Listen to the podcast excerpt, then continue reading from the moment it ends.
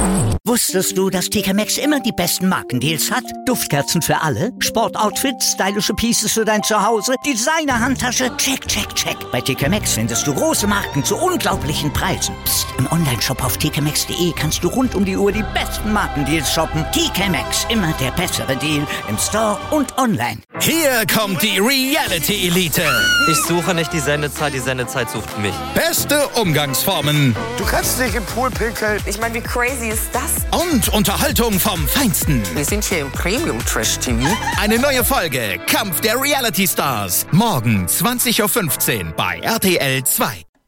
Mein Lieben, Mann, was war denn das für ein Double Pay-Per-View gewesen? Empower und 73. Geburtstag, NWA, oh Gott.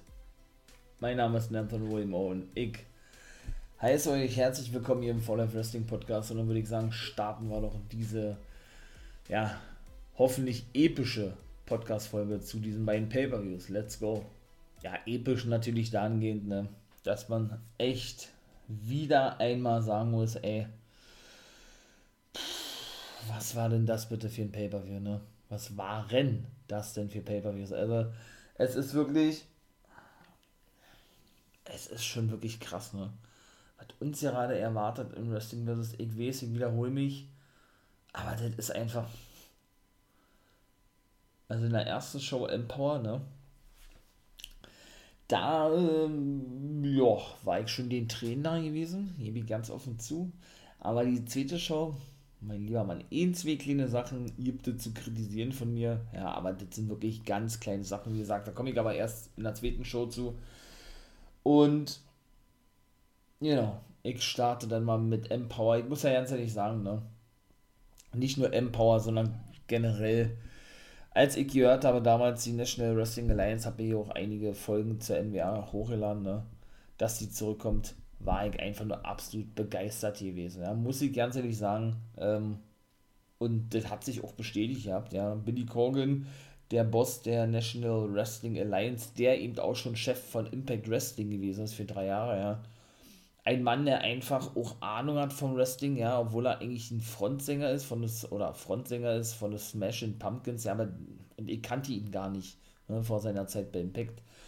Und da muss man wirklich ganz klar so sagen und für den auch eine Lanze brechen, natürlich auch für die National oder gerade für die National Wrestling Alliance und sagen, ey, weil dieser Mann nicht nur damals aus Impact, sondern jetzt auch aus der NWA gemacht hat, ist einfach so unglaublich groß, ja. Also der Mann versteht das wirklich, äh, ja, das Wrestling, gerade auch die Companies wirklich auf so ein neues Level zu heben, ja, mit diesem Oldschool-Flair und Oldschool-Style, ja, da muss ich jetzt natürlich mal eine Lanze von mir, wie gesagt, persönlich sprechen zur National Wrestling Alliance, ja, ist einfach nur geil, wie man das so darstellen kann, auch jetzt in dieser Arena, das war der Chasing Ballroom, ich glaube, vielleicht war das auch der Hammerstein Ballroom oder, und das ist ein anderer, ein anderer Name für den Hammerstein Ball Ballroom. Das denke ich, würde ich wissen, aber kann natürlich auch sein, dass es so ist, ja. Oder das ist irgendeine Halle daneben gewesen, aber das kann eigentlich nicht sein, weil das war nämlich in St. Louis, Missouri gewesen, genau. Der Hammerstein Ballroom ist ja in Philadelphia, also von daher ist das Schwachsinn, was ich gerade gesagt habe. Auf jeden Fall muss ich sagen, ja, ist das einfach nur, einfach nur geil. Ja. Nicht nur ja, so die gesamte Aufmachung auch von, von der NWA, ne? Ich glaube, das war auch zum ersten Mal dann eine Veranstaltung gewesen. Na, dann war es sowieso schwachsinnig gewesen, weil ich gerade gesagt habe, könnt ihr vergessen. Was dein Ballroom, ich Depp, Johnny und ja, was soll ich sagen? Das ist einfach, ähm, das ist einfach, ja, groß und ja, trotzdem irgendwo auch, ja, weiß ich nicht ja, episch. Das war wirklich einzigartig gewesen. Ne? Das war der beste Frauen-Pay-Per-View, den ich jemals gesehen habe. Ja? Es hat da noch nicht so viele Pay-Per-Views gegeben, ich sag jetzt mal in diesem Reihen, nicht Männergenre nicht, das soll man nicht falsch verstehen, überhaupt nicht, ganz im Gegenteil. Ähm, aber ich meine mal in diese Mainstream liegen, ne? dass die Frauen wirklich zu 100% diese Beachtung bekommen, ja, die ihnen auch zusteht und die sie auch verdienen. Absolut. Das ist einfach so, ne? Ob das jetzt im normalen Leben ist, was eine Schande ist, dass da immer noch immer noch die Hälter der, der Frau nicht angepasst werden, ja. Obwohl sie doch die gleiche Arbeit verrichten wie wir Männer oder wie Männer an sich. Ja, das ist eine absolute Schande eigentlich sowas. Von daher ähm, ja, brich, muss man natürlich auch für die Damen eine Lanze brechen, nicht nur privat, sondern auch generell, was diese ganze Wrestling betrifft. Ja, die hören natürlich auch mit dazu. Das ist nun mal einfach Fakt. Ja, und von daher war schon dieser Pay-Per-View wirklich legendär und einzigartig gewesen. Ja. Die Mickey James kam auch nach draußen, war auch den Trainer gewesen ja, und bedankte, also sie machte praktisch den Anfang bei Empower, um jetzt mal auf die Show hinzugehen. Und ja, bedankte sich natürlich dafür, dass man sowas ihr überhaupt ermöglicht hat. Ne? In dem Fall ist sie als ausführende Produzentin bei der National Wrestling Alliance angestellt. Also sie hat richtig unterschrieben und ist eben für diesen Pay-Per-View zuständig gewesen. Und ja, sagt doch generell, dass sie ihre gesamte Karriere, ich glaube 22 Jahre ist sie auch schon aktiv, ne? 22, 23 Jahre, darauf hingearbeitet habe oder, oder davon geträumt habe, so hat sie das gesagt habt, ja, dass es irgendwann mal eben einen eigenen Frauen-Pay-Per-View gibt und ja, und dann praktisch, ja, wie gesagt, die Frauen, ne, die die Anerkennung erhalten, die eben denen auch zuteil gehört, ne? Oder ihm zusteht.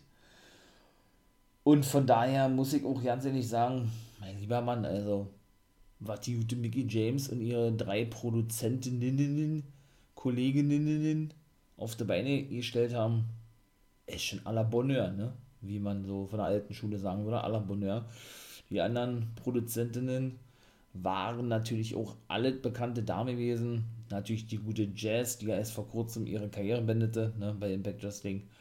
Und ich denke, ich weiß es nicht, zumindest auch regelmäßig bei der NWR produziert, ja war nämlich nicht das erste Mal gewesen. Ebenso natürlich die gute Gail Kim, die eben bei Impact Wrestling in der gleichen Position tätig ist, wie zum Beispiel ne, die Mickey James bei National Wrestling Alliance, sind beide auch sehr eng befreundet miteinander und natürlich jetzt Nummer 4 war auch eine Überraschung gewesen, als man das mitbekam. Das war nämlich die gute Madusa gewesen. Ne? Sie habe ich selber ja nie wrestelt sehen, ich habe sie in der WWE ein paar Mal gesehen. Mal gucken, ja, ob die vielleicht auch unterschreiben als Produzentinnen und auf längere Sicht gesehen dann wirklich da auch von mir aus auch eine eigene Show bei der NBA irgendwie produzieren oder so. Ja, Billy Corgan ist ja auch so, ach, also wo war der die ganzen Jahre über, fragt man sich. Ja, genau wie eine Tony Khan. Also die, die, muss ich ganz ehrlich sagen, die, die belehren selbst mich oder meiner, meiner, meiner Person eines Besseren dahingehend, dass, ähm, wenn man jetzt mal das mit dem Fußball vergleicht, ja teilweise ja da Leute in irgendwelche Führungspositionen sind, die ja keine Ahnung haben vom Fußball, ja, sondern lediglich Geschäftsleute sind. Und dahingehend, ja, dementsprechend meiner Meinung nach auch nicht das nötige Fachwissen aufweisen, ne? Und das ist bei den beiden kom komplett anders. Sie kommen nicht aus diesem Wrestling-Genre, aber haben ein Know-how, ein Wissen, das unglaublich, ganz unabhängig davon, dass sie auch die finanziellen Mittel haben, ne? Auch ein Billy Corgan ist Multimillionär, also von daher, das ist einfach nur heftig, ja, und dass die dann da wirklich so was Großes draus machen aus der NWA und aus AEW. Man kann es nicht vergleichen irgendwo, irgendwo, ne, weil von AEW, das ist irgendwo natürlich äh, dieser Hype, den die gerade haben, irgendwo noch größer manchmal, aber man kann es schon irgendwo vergleichen, weil beide für mich die absoluten Entdeckungen in diesem Jahr sind. Also es ist unglaublich eigentlich, ja ähm, was für ein Sprung innerhalb von ein paar Monaten die NWA hingelegt hat, ja, einfach nur, einfach nur geil. Also, wie gesagt, äh, wenn man gewillt ist, äh, auch andere Wrestling zu sehen, in dem Fall meine ich dann natürlich euch mit, ja, guckt euch bitte die NWA an, unterstützt die, ne, 5 Euro im Monat, im Monat auf Fight TV, habe ich ja schon mal gesagt, ja, die, die wöchentliche NWA-Sendung also von daher, ich hoffe, die bekommen auch einen festen TV-Vertrag irgendwann mal, ja. Sodass wir die vielleicht schon mal in Deutschland zum ersten Mal, ich würde falsch sagen, zum ersten Mal vielleicht sehen werden. Ja, es war einfach nur episch gewesen. Und ja, die gute Mickey James, wie gesagt, ja, die hat auch wirklich Ahnung, ne? Also die hat wirklich so Ahnung auch von diesen, von diesen ganzen, von diesen, von der Gestaltung, ja, von dem Aufbau her, ne? Was ja, was die Matches betrifft, gut, sie war ja auch seit ja, oder war ja auch ähm, in der WWE, bevor sie entlassen wurde, als Produzentin tätig, ne? Aber trotzdem ist einfach nur, ist wirklich geil. So, und jetzt aber nicht mehr lange drum herum geredet, war das erste Match, war ein Triple Threat Match gewesen. Chitoramenta kannte ich selber nicht. Diamante und Kylie Ray trafen dort aufeinander. Und auch diese ganzen Kooperationen, da muss ich doch nochmal darauf eingehen, ja. Triple A, wie gesagt, war vertreten gewesen, nicht nur in Form von Chic Toramenta oder Toramento oder Toramenta, ich glaube Toramenta war sondern auch mit La Rebellion, die am zweiten Abend mit bei gewesen sind sondern eben natürlich auch AIW, wie gesagt, ne, mit denen arbeiten sie ja auch extrem, oder nicht mehr extrem, sondern sehr eng zusammen, natürlich auch mit Impact Wrestling, ne, die mit Diona Purazo vertreten waren. Das war auch, glaube ich, die einzige Dame, lass mich mal kurz überlegen, das war die einzige gewesen, kann ich schon mal vorwegnehmen. Und AEW waren eben, waren, waren eben sowieso nur Damen am Start gewesen. Ne? Kylan King und Red Velvet sollten ja, ähm, da komme ich dann nämlich auch relativ zügig zu, das war nämlich gleich das Match danach gewesen sollten nämlich auf The Hex treffen. Ne, Quatsch, stimmt nicht. Auf ähm, The Free Babes treffen. So, denn Kylan King von AEW, obwohl die keinen Vertrag hat, Red Velvet ja, bei AEW, sind eben auch dort ein paar Mal schon als Team aufgetreten bei AEW Dark und eben hier bei der National Wrestling Alliance. Denn die sind nämlich, ja, mit bei gewesen, muss man ja nun sagen, ist ja nun vorbei, ne? Ja, in diesem Turnier um die neuen World Tag Team Titel zu krönen da, wie gesagt, äh, sind ja neben The Hex, Alison Kay, Marty Bell, dann eben Kylan King und die gute Red Velvet von AEW ja auch die Hells on Heels mit dabei, Sahara 7 und Rainy Michelle, geiler Name auch, ja. Und die Free Babes, wie gesagt, mit der guten Miranda Gordy, die Tochter von Terry Gordy, von Bam Bam Terry Gordy, glaube ich, nannten sie ihn. Beziehungsweise Jesse Yang, und das war auch interessant, da habe ich mir so gedacht, Jesse Yang, Jesse Yang, das ist doch aber nicht die Tochter von Jimmy Wang Yang, kennt er ja mit Sicherheit auch noch, ne? The Japanese Redneck. Genau so ist es. Das ist wirklich die Tochter gewesen von, äh, oder das ist die Tochter von Jimmy Wang. 18 Jahre alt, ja gerade mal das Mädel, ja. Und hat schon ihr Debüt eben bei der NWA. Unfassbar. Und was ist eigentlich mit Jimmy Wang Yang, habe ich mir so gedacht, ja. Und eben als viertes Team, ne Quatsch, und als drittes Mitglied von den Free Babes, so ist es richtig, war Hollywood Haley am Start gewesen. Ja. Und diese vier Take-Teams der Frauen haben eben, ja, haben eben die, die World, wie haben sie gesagt, die Women's oder die National Wrestling Alliance, also NWA, World Women's Take Team, genau so sind richtig, Championships unter sich ausgemacht. Ne? Nach über 30 Jahren haben sie die zurückge zurückgeholt, ja. Und wie gesagt, das zweite Match war gewesen The Hex, Alison Kay und Marty Bell gegen Hells on Heels und der dritte war dann nämlich gleich The Fire Babes, in dem Fall Miranda Gordy und die gute Jessie Yang, die 18-Jährige, ja, gegen Kylan King und Red Velvet von AEW. Und eben auch diese ganzen Kooperationen, ja, weil neben, neben Kylan King und Red Velvet waren ja auch eine Layla Hirsch und ich sag jetzt mal auch Kiera Hogan von AEW dabei, die ja, wie gesagt, ein paar Mal jetzt aufgetreten ist für AEW, ne? Gute Kiera Hogan, die ja nun Impact Wrestling verlassen hat vor glaube, einen Monat oder was. Und von daher muss man da wirklich sagen, ja, auch das funktioniert alles, ja. Also das ist wirklich geil und ich denke, wir werden ja, von der, von der NWA noch einige hören, wa? Die werden da wirklich, meiner Meinung nach, äh, das Feld von hinten aufräumen. Das ist echt, echt heftig, echt krass. Also, und die haben zu Recht auch so viele Supporter, Befürworter von, von den anderen Wrestling-Ligen, ich sage nur Edge, ne, der ein sehr großer NWA-Fan ist und sich auch irgendwie mal mit einbringen wollte, habe ich ja auch schon mal erzählt, ja mal gucken, was auch da passieren wird. Und das erste Match, wie gesagt, ja, das war gut gewesen. Das gewann nämlich auch die gute Diamante von AEW. Ne? Hat ja auch keinen Vertrag, aber ne, wird eben als AEW gelistet, sozusagen. Denn sie hatte nämlich als Ablenkung eine Kette oder ihre Kette, die sie immer um hat, reingeworfen. Ja, das lenkte denn den weiblichen Ref ab, die Namen, keine Ahnung, es waren, glaube ich, drei Damen gewesen, die, die für den Abend zuständig waren. Ja, und so konnte sie denn die gute Chictoramente, konnte sie denn besiegen. Ne? Ja, zweites Match und drittes Match waren dann eben die, die beiden Semifinals. Ne? Das waren ja nur zwei Matches gewesen. Eben um die World Take Team Titel der Frauen, also der NWA World Take Team Titel. The Hex, Alison Kay und Marty Bell besiegten Hell on Heels und das war auch ein super Match gewesen. Also bei Sahara 7 muss man sagen, okay, da hat man gemerkt, ja, meiner Meinung nach noch sehr unerfahren. Ja, René Michel hat überwiegend die Drecksarbeit gemacht, wenn man das mal so sagen darf, ja. Und doch also hat mir wirklich gut gefallen. Sahara Seven, so zwei, drei wie gesagt, die gingen jetzt nicht so ganz durch, ja. Oder dann ist er mal ein bisschen zu spät gekommen, ein bisschen Timing-Probleme gehabt, aber alles in allem, muss man ganz ehrlich sagen, war das wirklich ein super Match gewesen. Und haben auch mit einem geilen Finisher ähm, das Ding beendet. Facebuster, Pump Handle DDT oder sowas, ja, würde ich jetzt sagen. The Hex, also Alison Kay und Marty Bell. Und haben dann eben dafür gesorgt, dass sie ins Finale einzogen. Und die beide waren ja eben auch schon bei der NWA gewesen, ne? Marty Bell und Alison Kay. Und ähm, ja, Alison Kay ja auch Championess bei Impact gewesen und bei, und bei der National Wrestling Alliance. Ich glaube, Marty Bell hat noch ja keinen Titel errungen.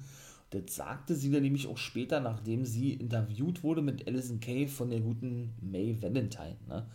dass eben sie die erste Championess von der Dominikanischen oder aus der Dominikanischen Republik sein möchte, die einen Titel hält in der National Wrestling Alliance.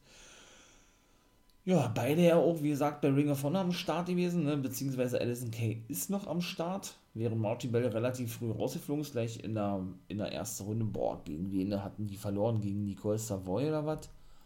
Ne, gegen irgend, äh, gegen Willow, glaube ich, hatte sie verloren. Auf jeden Fall waren, waren alle Matches gut gewesen eigentlich, ja. Muss man ganz ehrlich sagen. Auch das dritte Match war gut gewesen. The Free Babes und auch von Miranda Gordy, bin ich mir sicher. Ja, genau wie von den anderen beiden, äh, Jesse Yang und Hollywood. Nicht Hollywood, sondern Hollywood, Haley. Wenn wir unter Turn, aber gerade Miranda Gordy auch so ein richtig Marvel Package, ja. Von den Frauen werden wir noch eingetören, ja. Die haben aber verloren, die Free Babes, gegen eben, ne, das AEW Take Team, sag ich mal jetzt, Kylan King und Red Velvet. Auch das war natürlich ein richtig geiles Match gewesen, denn die gute Hollywood Haley, die war natürlich mit am Ring gewesen, ne? Denn wie gesagt, die gute Jessie Yang, gerade mal 18 Jahre, ich wiederhole mich, äh, ja, hat ihr Debüt eben und die war eben mit am Ring gewesen, die gute Hollywood Haley, ja, und die griff so oft in das Match ein, ja, aber schlussendlich konnten denn, wie gesagt, Red Velvet und die gute Kylan King, doch, ich glaube, das war ja, nee, das war Jessie Yang gewesen, genau, konnten sie denn besiegen mit, ach, was war denn das, was die gezeigt haben? Hm, ich weiß es nicht. Und auf jeden Fall, warum heißen sie denn The Free Babes? Oder The, ja doch, The Free Babes. Da hatte ich mir schon gedacht gehabt, ne, weil Miranda Gordy, ich wusste, die kenne ich zum Beispiel von der Southwest Wrestling Entertainment Company, von der SWE, ne. Das könnt ihr auf YouTube kostenlos sehen. Oder auf Fair TV ebenso, kostenlos da habe ich nämlich gewusst dass sie die Tochter von Terry Gordy ist und ich wusste auch, dass der bei den, und dann haben sie eben auch gesagt, Fabulous Freebirds gewesen ist, ne? einer der Gründer und deshalb nannten sie sich eben The Free Babes, ne? gibt ja auch Sinn irgendwo manchmal. Und so hatten wir dann also das Match schon gehabt, das sollten wir auch später sehen, eben das Finale, meine ich mal, ne? The Hex, Alison Kay und Marty Bell gegen Kylie King und Red Velvet. Jetzt mussten, oder jetzt nicht, nicht mussten, sondern da war dann zum ersten Mal wieder, doch, da mussten wir uns die Tränen ver verkneifen, so kann man das vielleicht sagen, ja, da musste man schon ein bisschen schluchzen, denn es kam als erste die gute Gail Kim nach draußen, genau, die ist ja nun, wie nennt man das, Executive Vice Producer, also wirklich Chefproduzentin der Knockout Division bei Impact Wrestling, ne, genau das gleiche, was ich gerade schon sagte, was Mickey James jetzt bei der National Wrestling Alliance ist, ne, und ja, das war einfach. Ja, das war einfach geil gewesen, ne? Wie Gail Kim denn generell so das erzählte und sie sagte genau das gleiche wie Mickey James musste auch mit den Tränen kämpfen, ne? dass sie ähm, stolz ist darauf, mit Mickey das zu produzieren. Mickey natürlich als Chefin hier bei der NWA, ne? Und sie, ja, dass man sowas miterleben kann und so weiter und so fort. Und dann kam Taryn Terrell nach draußen, eine langjährige Rivalin von Gail Kim, aber eben nicht in der National Wrestling Alliance, sondern bei TNA, ne? Oder bei Impact Wrestling. Mit, ich sag jetzt mal, ähm, mit Miranda Blaze, hieß die Miranda Blaze, die ist auch bei der SWE. Ne, Quatsch, die ist bei Atomic Revolutionary Wrestling, seht ihr, also wirklich aus allen Ligen war, war da jemand mit dabei gewesen, ja. Und eben die gute Genocide, dann Terry Terrell ist ja praktisch die Managerin von den beiden, ne kam nach draußen, ja, hat den Gelkin natürlich beleidigt gehabt und mit ihrer ekligen Stimme hat sie denn ähm, gefordert, ihr habt die mit Bye, wer hat denn das nochmal gesagt? Der hat auch irgendwie nochmal gesagt, ihr habt Bye, weiß ich nicht. Wollte so auf jeden Fall, dass Gelkin geht und so weiter und so fort. Ne? Was sie aber nicht wollte, ist dann nochmal kurz auf die Fehler zu sprechen. Ihr kommt aber, dass Genocide doch, wie gesagt, besser ist und Gelkins Zeit ist ja eh abgelaufen, hätte eh aufgehört, sozusagen, ne? sie solle doch gehen und dann kam auf immer große Fußstapfen, ne? was man denn hörte. Ne? Und da wusste man natürlich sofort, das ist die Entrance von Awesome Kong. Da habe ich mir schon gedacht, Alter, ist das geil. Awesome Kong, einer der besten Frauen im gesamten Wrestling-Business, wahrscheinlich überhaupt, ja. War ja eben auch bei AEW gewesen, ne? Ist ja da dann vor, ich glaube, anderthalb Jahren oder was entlassen worden, oder, oder nee, Quatsch, vor ihnen, ja, nachdem sie über sechs Monate nicht eingesetzt wurde, weil sie ja auch mittlerweile Schauspieler ist. Denn sie spielt nämlich mit bei der Wrestling-Sendung The Glow. Die wird leider jetzt abgesetzt. Ich glaube, die fünfte Staffel ist. Da ist ja um eine reine Frauen-Wrestling, ne? Und ja, und nachdem die, die vierte Staffel, vorbei war, hat sie ihren Vertrag nicht verlängert, oder AEW hat den Vertrag nicht verlängert, die hat mit ihr, da war sie ja praktisch mit Brandy Rhodes unterwegs, als, ich möchte mal sagen, ja, als Skalpjägerin, ne? kann man sich vielleicht daran erinnern, war es ja relativ schnell ad acta gelegt haben, diese, diese, diese ganze Idee, weil eben Awesome Kong ja dann wieder mit den Dreharbeiten be beschäftigt war und ähm, ja, die hatten eben, wie gesagt, so klassisch, äh, wie früher im Wilden Westen, so praktisch Skalps oder Strähnen ihrer Gegnerin genommen und die dann immer so, ja, an ihren, an ihren, ähm, an den Bund ran, rangemacht, ne. Und Awesome Kong hat ja auch ein Match gegen die gute Aya Kong gehabt, ne? Und daher hat sie auch den Namen bekommen, weil sie war nämlich auch in Japan unterwegs gewesen, die gute Awesome Kong. Da gab es mal so einen rechtlichen Streit irgendwie, das weiß ich auch noch. Schlussendlich konnten die sich aber, glaube ich, eine und ich meine, Aya Kong hat Awesome Kong besiegt bei AEW. Auf jeden Fall, ja, ist es dann ruhig geworden um die gute Awesome Kong. Und es sieht wohl danach aus, und das ist natürlich mega schade. So viele kommen zurück und sie macht Schluss, denn sie hat, ich, also ich habe es jetzt nicht ganz verstanden gehabt, ob das auf das auf das gewesen, also auf das bezogen war, was dort passierte, worauf ich jetzt gleich eingehe, oder ob das darauf bezogen war, dass ihre Karriere vorbei sei. Ich habe so verstanden, dass ihre Karriere vorbei sei. Sie kam nach draußen, stellte sich vor Gail Kimmel, auch die beide lange, lange, lange Rivalinnen gewesen bei TNA. So lange Stories und Fäden gehabt, die alle geil waren. Die ganzen Matches bei TNA und Impact, unfassbar ach, war, das, war auch eine geile Wrestling-Zeit gewesen. Und da werde ich hier, wie gesagt, auch mal exklusiv drauf eingehen, ne? in äh, TNA bzw. Impact-Folgen. Ja, und stellte sich dann vor den hin. Und danach Reen Terrell, auch mit der hat sie schon ein paar Matches und Fäden gehabt, ne, bei Impact Wrestling. Dachte sie dann mit Genocide und der guten, hieß die Miranda Blaze? Paola Blaze, Paola Blaze dachte, dachten die dann, ey, siehst du, ausgegangen ist auf unserer Seite und betatschten sie dann so ein bisschen, also sprich, äh, ich glaube, das war so ein Genocide gewesen, die Awesome Kong auf die Schulter packte, so, na, na, siehst du, jetzt nehmen wir uns Gail Kim vor. Und das fand Awesome Kong aber nicht so geil, plättete die Bälle denn, Genocide und die gute Paula Blaze, Terran Terrell machte, dass er wegkommt, ja. War sie eben alleine mit Kim im Ring, Kim wollte dann gerade gehen, ja, und bekam dann gar nicht mit, oder nee, sie rannte hinterher, so war das da. Und wo ihr merkt, in Stöckelschüchen, ja, in High Heels, und hat die dann vertrieben gehabt und stand dann auf dem Apron und hat aber nicht mitbekommen, dass Awesome Kong sich hinter ihr aufbaute, so klassisch wie, wie früher gewesen ist bei TNA und bei Impact, ne?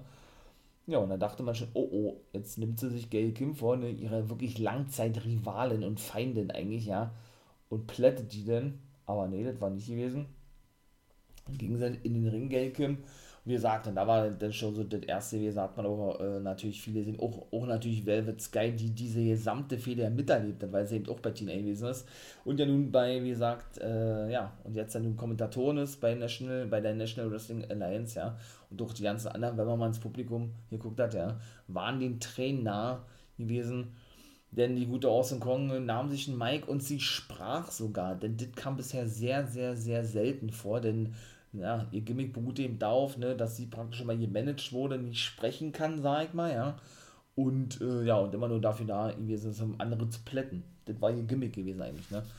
Und dann, und das ist ja auch mal so geil, ne, gerade wenn man eben so eine, so eine wirklich geilen Shows auch, ja, auch aufbaut, zeigt, wie auch immer, ja, ist die K-Fape gegangen, wie man sagt, ne, hat dann wirklich ihr Gimmick abgelegt und hat dann wirklich auch angefangen zu wehen, die Hute aus Hongkong. Gay Kim genauso, ne?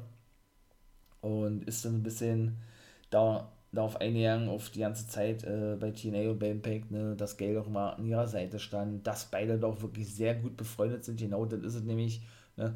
Da sieht man mal, dass wirklich aus Rivalinnen wirklich sehr, sehr, sehr gute Freundinnen werden können. Ich sag nur, Lita und Trish Stratus sind auch sehr eng befreundet in der WWE. So sind eben mit Awesome Kong und mit der guten Gail Kim genauso. Ne? Und das, ja, dass Gail Kim eben in der schwersten Zeit von Awesome Kong, als sie nämlich ihr Kind verloren hat, äh, an ihrer Seite stand, das hat sie jetzt so nicht gesagt, aber darauf wollte sie hinaus, ja, und so weiter und so fort.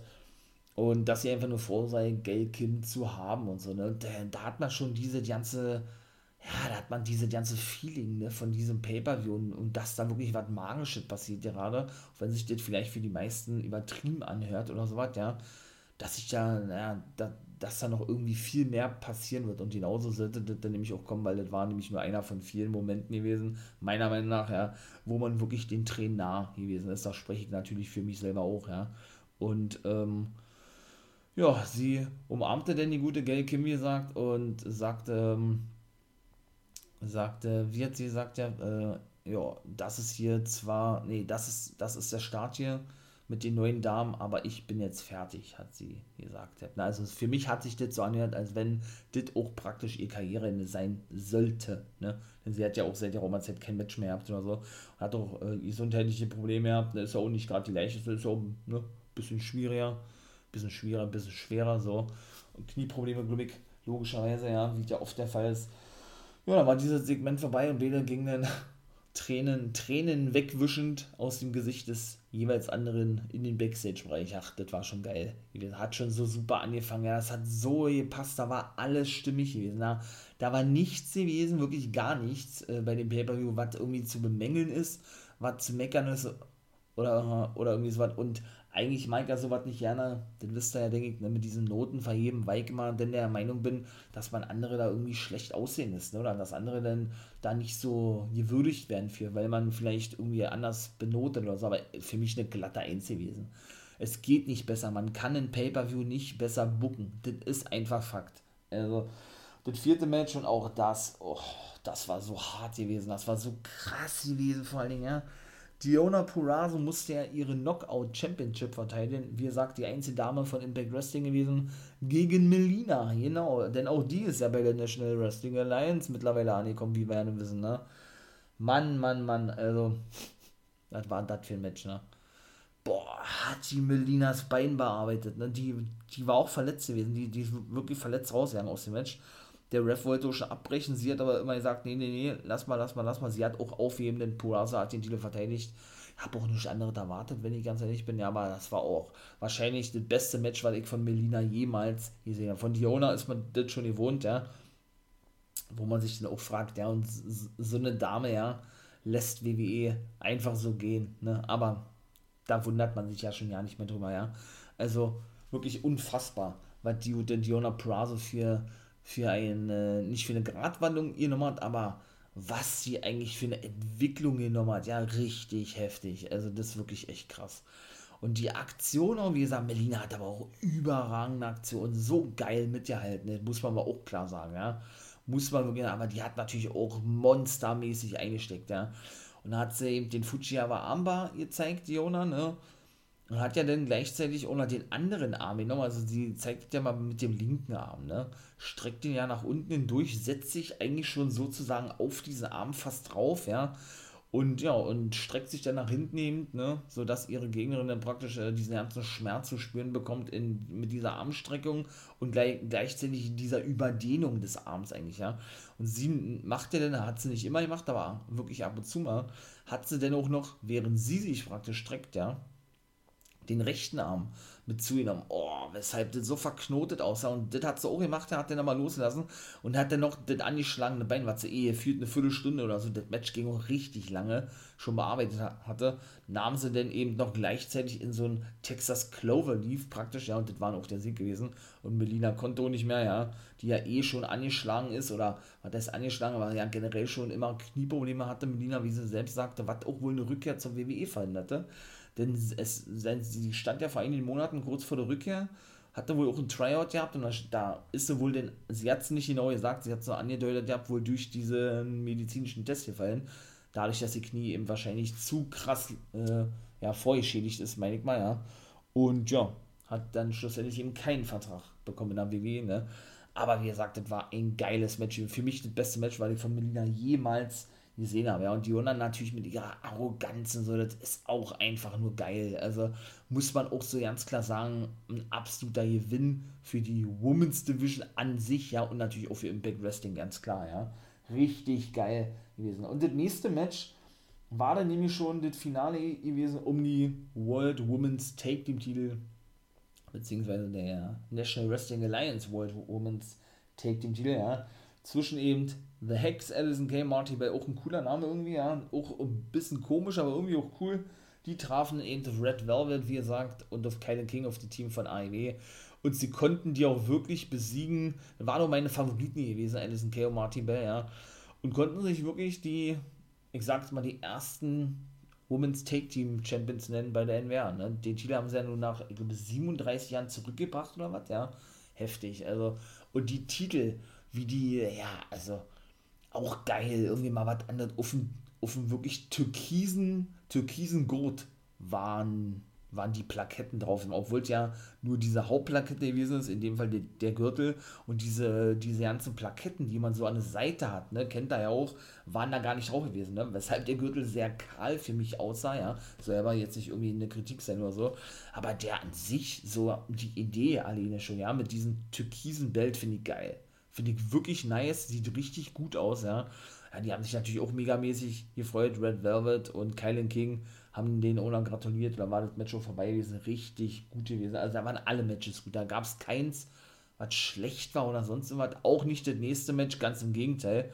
Boah, das war Camille gewesen. Die traf auf Layla Hirsch von AEW und, und ging um ihren NWA Women's Championship, ne?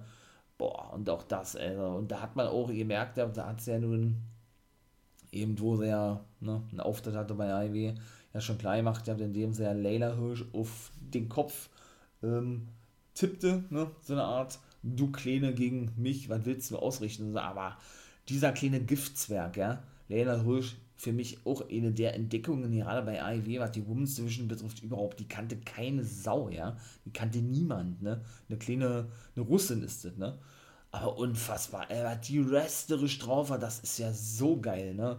Boah, die hat Camille wirklich an ihre Grenzen gemacht. Das muss man ganz ehrlich sagen. Also, ob das eine da war, ob das, ach, keine Ahnung, diverse Aufgabegriffe waren von Leila Hirsch, ob das Dropkicks waren, äh, in Vertical DDT, die hat alles ausgepackt. Aber es hat nicht gereicht. Camille hat sie dann besiegen können nach einem Konter, nachdem sie, glaube ich, in die Augen gegriffen hat oder, oder so mit einem mit einem Spear. Sie hatte den Spear als Finisher und das war dann gewesen. Aber da gab es so Standing Ovations für Layla Hirsch zu Recht, ja. Also ich glaube, das war einer der Matches gewesen. Ich kann mich an kein anderes erinnern, gerade in der Frauendivision nicht, weil man ja da auch wenig Frauen hat, die so richtig übermäßig krass muskulös sind, richtig groß sind, so wie Shiner zum Beispiel oder äh, ja, Awesome Kong, Camille, Miranda Gordy, weil ich gerade sagte, wer fällt mir noch ein? Ja gut, Nia Jax vielleicht noch, ja. Oder Lady Tapper zum Beispiel, auch eine coole Dame, ja. Und so weiter und so fort. Ähm, dass man das bisher vielleicht ja nicht so vergleichen konnte, aber das ist wirklich so von dieser reinen Geschichte, ja, die man auch im Ring erzählt hat, ne? Von, ich sag jetzt mal, dieser kleine, kleiner Underdog, Giftzwerg, Leila Hirsch, ne? Ähm, ja, steht kurz vorm Titel Gewinn, ja, und bringt dann den Großen oder die Große, in dem Fall Camille, irgendwann zu Fall, ja. Und, oh ja, und sorgt dann schon fast für eine Sensation, war überragend gebuckt. Das ist einfach so, das ist so großes Kino, was die NWA da auf den Beine stellt. Ich hab's aber auch fast erwartet gehabt, ne. Ihr habt das ja nun mitbekommen, weil ich für ein großer NWA-Fan bin und wie das ja nun ständig immer monstermäßig gehypt habe, zu Recht auch meiner Meinung nach, na, natürlich, wie gesagt, hoffe ich natürlich, dass das jetzt nicht nur so rüberkommt, als wenn ich ein reiner, also als wenn ich nur die NWA irgendwie feiere, sondern natürlich auch die anderen Ligen, ist ja logisch, ne, ich will das ja alle irgendwie gleichsetzen, damit natürlich ihr, in dem Fall, wenn ihr das nicht schon tut, wäre natürlich geil, auch mal andere Wrestling, wie ihr sagt, seht ihr nicht nur die WWE, sondern eben auch mal, ne, so über den Wrestling, Wrestling-Tellerrand hinausschaut, das ist mir ein großes Anliegen, wie ihr sagt, ne, und ja, das ist einfach nur geil gewesen. Muss man wirklich sagen, Camille hat ihren Titel verteidigt. Hätte sie wahrscheinlich auch nicht gedacht, dass das so schwer werden wird. Es war aber nun mal so gewesen. Und dann würde ich sagen, kommen wir eben auch mal gleich zum Invitational Match, mein Lieben. Ne? Das Invitational Match war wirklich der Main Event. Sieben Matches waren es an sich gewesen mit dem einen Segment, ne, Gail Kim und Austin Kong. Ja, äh, auch dort muss ich sagen, geil. Also richtig geil. Ich sag mal kurz die Teilnehmer, es waren ja zehn Damen an sich gewesen, ne? Also als erstes kam da draußen Chelsea Green, ne, die ihr NWA-Debüt gab, die ja bei Impact und bei Ring of Honor regelmäßig auftritt, die Verlobte, genau, nicht Frau, ich dachte ja, die haben schon geheiratet, nee, Verlobte von Matt Cadona. Und Nummer zwei war Kiera Hogan, die ebenso ihr Debüt gab. Habe ich ja gerade gesagt, hat Impact vor vier Wochen verlassen und tritt ja seitdem regelmäßig für AEW auf. Mal gucken, ob sie da einen Vertrag bekommt, ne? Die beiden starteten praktisch, alle zwei Minuten kamen dann, kamen dann eben wieder neue Damen mit der rein, der kennt man eigentlich schon, ne?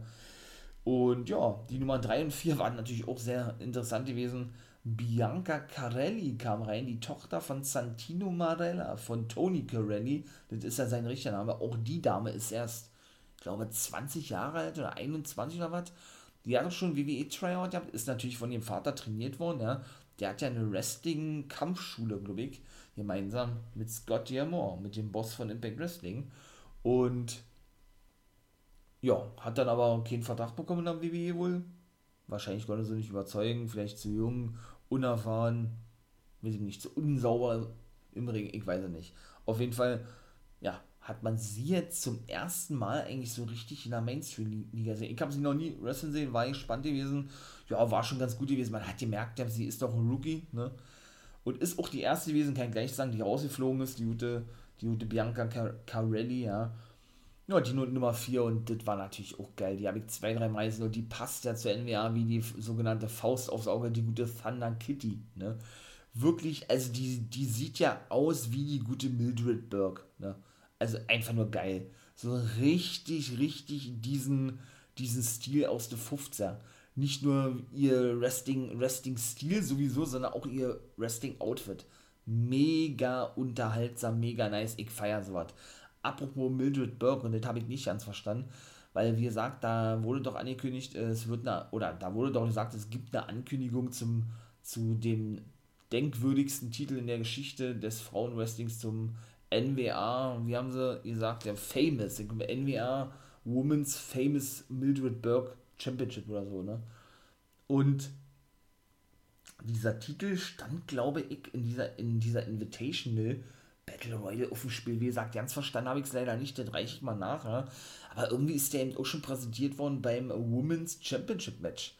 Also gleichzeitig mit dem eben NWA Championship Titel von Camille. Aber als sie den, den Titel verteidigte, hat sie nur den NWA Women's Titel mitgenommen.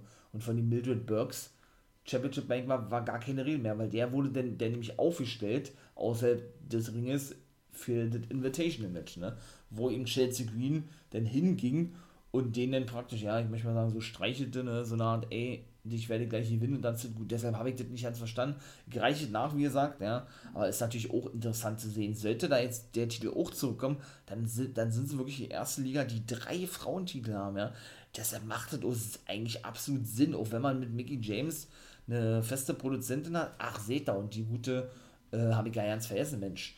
Die gute, ähm, Medusa so war, die war nämlich auch noch ähm, als Gastkommentatorin, die hat auch richtig Zuspruch gekriegt, ähm, in dem Match dabei gewesen, ne, beim NWA Championship Match der Frauen, also sprich Camille gegen Lena Hirsch. Und wie gesagt, ähm, macht ja Sinn irgendwo, wenn man dann eine eigene Division an den Start bringt, siehe Mickey James als Chef ne, der Frauen, vielleicht wirklich Jazz oder, oder eben Medusa oder beide, ne, eben als weitere Produzentin, ich würde es feiern. Also von daher ja, Thunder Kitty war, glaube ich, auch die Nummer 2, die rausgeflogen ist. Dann kam als Nummer 5 Genocide rein. Und die hat nämlich auch die Beine rausgeworfen, glaube ich. Bianca Car Carelli, Thunder Kitty. Ich sag jetzt erstmal, ne, wer alle drin kam. Lady Frost war Nummer 6. Debbie Melenko, die kannte ich selber gar nicht, ne? Mit 48 Jahren. Muss man sich mal vorstellen, ihr Comeback gegeben. Ne? Nach über 20 Jahren. Muss man sich mal vorstellen. Während Jazz mit 48 aufhört, kommt sie mit 48 zurück, ja. Schon geil, ey. So, dann war danach, und die hat mich auch absolut überzeugt. Mascha Slemovic, eine weitere Russin, noch nie gehört, auch zum ersten Mal gesehen, aber eben ausgebildet worden von, ich muss mal überlegen, dass ich keinen Cheat erzähle, von, von, von, von, Lance Storm? Was haben sie über sie gesagt? Sie lebt in New York, in Amerika, ist geboren in Russland. Ne, er doch. Und ausgebildet worden in. Nee, Quatsch, stimmt nicht. In Japan ist er ausgebildet worden. Oder? Ja, ausgebildet worden ist er in Japan, weil sie da ähm, lange Zeit gewrestelt hat. Also kann ja eigentlich nur Stardom sein. Ne? Das ist ja eigentlich so die Ausbildungsliga, wo sehr, sehr viele eben ausländische Damen hingehen, um eben Erfahrung im Wrestling zu sammeln, gerade was Japan betrifft. Ne? Und ja, dann waren eben die letzten gewesen. Ja, wie gesagt, Mascha Slimovic, habe ich gerade gesagt, das war Nummer 8. Nummer 9 war Jamie blablabla gewesen. Eigentlich ein Mann, ne? Der aber, ähm, ja, wahrscheinlich gern als Frau leben möchte. Siehe eben doch Nyla Rose. Ich habe damit so überhaupt kein Problem, ne? Und auch absolut wrestlerisch richtig, richtig, richtig geil. Gewesen, geile Aktion gezeigt, ja. Man, wie hieß er denn? Jamie Jamie, Jamie kam auch, kam auch mit einem Manager nach draußen mit einem Travestie, Travestie-Künstler, richtig, richtig geil, unterhaltsam und lustig gewesen. Und Nummer 10, und das war der Hometown Hero gewesen, denn ihre ganze Familie saß vorne in der ersten Reihe, die wurde richtig, weil ich kannte sie selber auch nicht, auch zum ersten Mal gesehen. Das ist ja das Geile eben auch für mich, ja, dass da natürlich auch welche zu sehen sind, die ich selber auch nicht kenne. Tutti Lin auch ein cooler Name eigentlich. Ja, weiß ich nicht, ob die irgendeine Capoeira-Fighterin war oder was. Boah, die hat auch ordentlich ausgeteilt, ne? Muss ich ja mal echt sagen, die hat echt auch viel Zuspruch gekriegt, ja. Und muss man überlegen, Carelli, Kitty, drei waren, glaube ich, Lady Frost, die rausgeflogen ist. Das, das, hat noch sehr lange gedauert, bis die in den Ring kam und die Kamera, ja, die ist ein bisschen abgeschmiert, denn die hatte nämlich teilweise die Geschehen ja nicht mehr eingefangen weil die hatte dann nur auf Lady Frost gehalten. Ja, da haben sie wohl versäumt, ja, rechtzeitig äh, die Kamera umzuschalten oder zu, zu, zu switchen oder wie auch immer, ja. Und ähm, haben sie dann aber hingekriegt, ne? Und dann war auch geil gewesen, bevor Kiara Hong ausgeflogen ist. Ach so, muss ich auch noch mit dazu sagen, ähm, denn das war ja so gewesen, dass in dieser Battle Royale die nicht übers oberste Seil geworfen werden mussten, sondern gepinnt oder zur Aufgabe gewacht werden mussten hat man auch nicht sehr oft so was, ne? Gibt es natürlich wirklich ab und zu mal in andere Ligen, ne? Von daher, aber ist geil, so eine eigene, eigene Regel zu haben, ja. Das war auch ganz geil. Debbie Melenko hat einen Aufgabegriff angebracht. Gegen wen war denn das? Das war, ich glaube, gegen Chelsea Green. Und die lag irgendwie, ja, die lag irgendwie, oder die hat die Brücke gezeigt oder was, ich weiß nicht. Und Kiara Hogan hat den geistesgegenwärtig geschaltet und hat sich einfach auf Debbie Melenko raufgelegt, ja die denn so schnell natürlich nicht auskicken konnte, weil sie ja noch hier verdreht war mit ihren Beinen. Ähm, ich glaube, ein Figure Ford, die gezeigt, der gegen Chelsea Green und da war die gute Debbie Melenko eliminiert worden, ja. Hat doch wenig Zuspruch bekommen, weil keiner die kannte, ne? Also ich kannte sie auch nicht. Sie ist wohl auch von Dean Malenko trainiert worden, weiß ich nicht, ob sie verwandt ist mit ihm oder was. Auf jeden Fall ist das natürlich cool, auch, irgendwo, ne? Dass das so eine Mischung gewesen ist aus Damen, die man kennt, aus Damen, die zurückkommen, in dem Fall Debbie Melenko aus unerfahrenen Damen, in dem Fall Mascha Slemovic, die Russin, bis hin zu erfahrenen Indie-Wrestlerin oder ich sag mal Wrestlerin, die man eben schon eine Weile oder die man eben aus der Indie Independent-Szene kennt, wie zum Beispiel Thunder Kitty oder sowas, ne? Finde ich geil. Geile Zusammenstellung gewesen. Auf jeden Fall ist danach dann Kiara Hogan eliminiert worden, genau. Und ebenso Jamie bla bla bla. Wie, wie hieß er denn oder sie mit Nachnamen? Jamie, Jamie Senegal, genau, wie, wie das Land, Jamie Senegal. Auch, wie gesagt, coole Aktion gehabt, ja.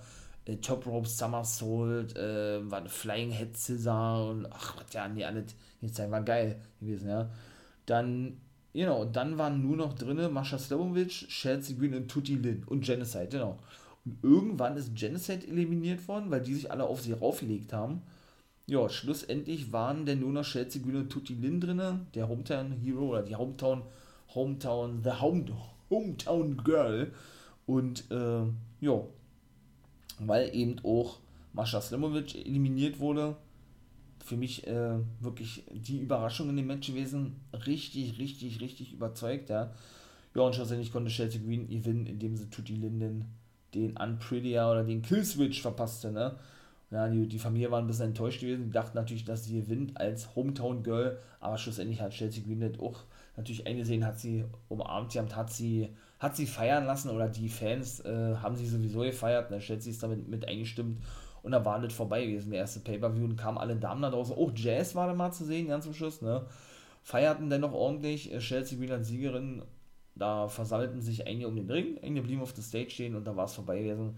Und ich muss sagen, ich freue mich schon auf die nächsten. Ich denke, das wird ein regelmäßiger Pay-Per-View. Jetzt werden bei der NWR einfach nur geil. Bitte, bitte, bitte, bitte mehr davon. So, und dann kommen wir gleich zum 73. Geburtstag und auch das war geil gewesen. Das erste Match hätte ich nicht gedacht, dass ich das so feier, ja. Tim Storm, Crimson und Tom Latimer von Strictly Business trafen aufeinander in einem Brawl, Brawl to the Loo Match. Brawl into the Loo Match, weil sie waren in St. Louis, deshalb in the Loo. St. Louis, Missouri, wir sind in der Heimatstadt von Trevor Murdoch. Habe ich auch nicht gewusst, dass der daherkommt, ja. Und, boah, das war ein geiles Match gewesen. Ne? Ich, wie gesagt, nicht, ich dachte, ja, das war das ist einfach nur so ein Lückenfüller, ja, den sie da ruffgepackt haben und so. Tim Storm ja mit 54, glaube ich, ne, oder der war ja der letzte äh, 10 Pounds of Gold Champion gewesen, bevor Nick Aldis den Titel gewann, ja.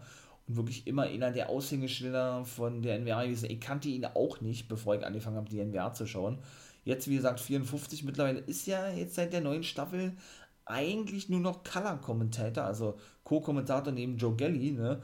Aber eben doch ab und zu noch im Ring zu sehen ist auch ein cooler Typ. Der hat auch wirklich gewonnen, hätte ich auch nicht gedacht. Also ich dachte, das Ding darf Tom mal reißen. Der, ähm, nee, Crimson hat, hat das Cover einstecken müssen, den Pin fressen müssen, wie ich immer sage. Weil, und das war dann auch überraschend gewesen, Jack Stain nach draußen kam und ihn aufs Übelste fertig machte. Sein eigentlicher Taking-Partner von The War Kings, ne, der sich einem schon Slice Boogie annahm, ne, der eben so der Rivale von Crimson ist oder gewesen ist, ja. Und die haben auch irgendwann gesagt von der Pre-Show, aber das hatten sie ja nicht gezeigt. Ja. Da hat er wohl irgendwie gesagt, ja, dass er zu Crimson hält, hatte Joe Gelly gesagt, ja. Und dass die absolut überrascht sind, warum er jetzt so ausflippt und Crimson so wirklich abgefertigt hat, ne? Weil da kam dann auch ähm, eine Leiter zum Einsatz und hier, ähm, das haben sie dann auch platziert, ja, so ein, so ein, na, so ein Gitter, ne? Wo immer die Fans da hinterstehen. Da war so ein doppeltes Ding gewesen und haben sie auch so Verankerung rausgenommen und haben dann auf die anderen Beinen Gitter raufgelegt, also sprich äh, da, wo die reingekommen sind, ne? Also, ja, bei dem Eingang dahinter waren Leiter dann aufgestellt gewesen. Tom Lettemer ging dann darauf und hat zeigt den Elbow, glaube ich, war gewesen, genau, gegen Tim Storm, der erstmal ausgenockt war. Ach, was da nicht alles für Aktion dabei war, ja, da hat der Monster Stuhlschlag abbekommen. Ich glaube auch von Tom Lettemer auf dem Schädel Tim Storm relativ zu Beginn des Matches. Und Crimson, wie gesagt, ist ausgenockt worden, kam dann irgendwann, irgendwann wirklich angeschlagen zurück, ja. Und schlussendlich war er derjenige gewesen, der dann, ja, den Pin einstecken musste. Den Pin, der den Pin einstecken musste, so ist richtig. Ja, und äh, wie gesagt, der gute Tim Storm hier das Ding, ja. Zweites Match war Kylie Ray gegen Mickey James gewesen, genau. Die war dann direkt als Wrestlerin in der zweiten Show zu sehen gewesen. Hat das Ding auch reißen können gegen die gute Kylie Ray. Auch ein gutes Match gewesen, muss ich auch sagen. Also richtig geil gewesen. Ja, oh, was die da für ein Monster Thrust ausgepackt hat gegen Mickey James, ja, das hat geknallt. Boah. Und dann kam eine maskierte Damerin, die attackierte Mickey James. Da dachte ich schon, hm, okay, kann das vielleicht Victoria sein aus der WW oder Terra, wie sie ja bei Impact hieß. Oder aber äh, ihr Richtername ist ja Liza Marie Verone und ist ja auch unter diesem unterwegs als LMV, ne? Weil mich hatte die gewundert, die war nicht zu sehen gewesen und sie war dann auch nicht gewesen, dass die nicht dabei war, weil die eben auch sehr eng befreundet ist mit Mickey James und so, ja. Weiß ich nicht, ob die verletzt ist oder was. Denn es war Diona Perazzo gewesen. Die verpasste dann Mickey James in Piledriver, ne? Und verschwand dann noch relativ schnell wieder. Weiß man also, die Fehde geht weiter. Mickey James wird ein Knockout-Titelmatch bekommen, ne? hat sich ja alles schon angedeutet, ja, im Zuge dieser Zusammenarbeit NWA und Impact, ne, da ist ja diverse Male mit, mit der guten Diona schon aneinander geraten, die Mickey James. Ja, und dann kam eine dritte Match und Velvet Sky sagte der, oh, jetzt kommt, jetzt kommt my favorite person in the whole, whole world nach draußen, denn sie ist ja nun gar kein Fan vom guten Austin Idol, ne die sind halt diverse Male aneinander geraten, auch weil er dann natürlich so ein paar, so ein paar Anspielungen schon gemacht hat, ne, dass sie doch ein Granätchen sei und so, ist er ja auch, ja, keine Frage, ne. Das fand sie ja gar nicht geil, ne, und die haben ja da auch mal so ein Interview gehabt, ne, so ein Sit-Down-Interview vor zwei Wochen, das war aber auf der YouTube-Show gewesen, bei, nicht Power, bei Super Power, glaube ich, ach, und was da nicht alles schon gewesen ist. da muss ich auch erstmal lachen, das war auch geil gewesen. Denn sein Schützling und der neue, der neue Television Champion, der hat ja The Pope entthront, hatte nämlich ein Match gehabt, aber der musste nicht seinen Titel verteidigen, Tyrus.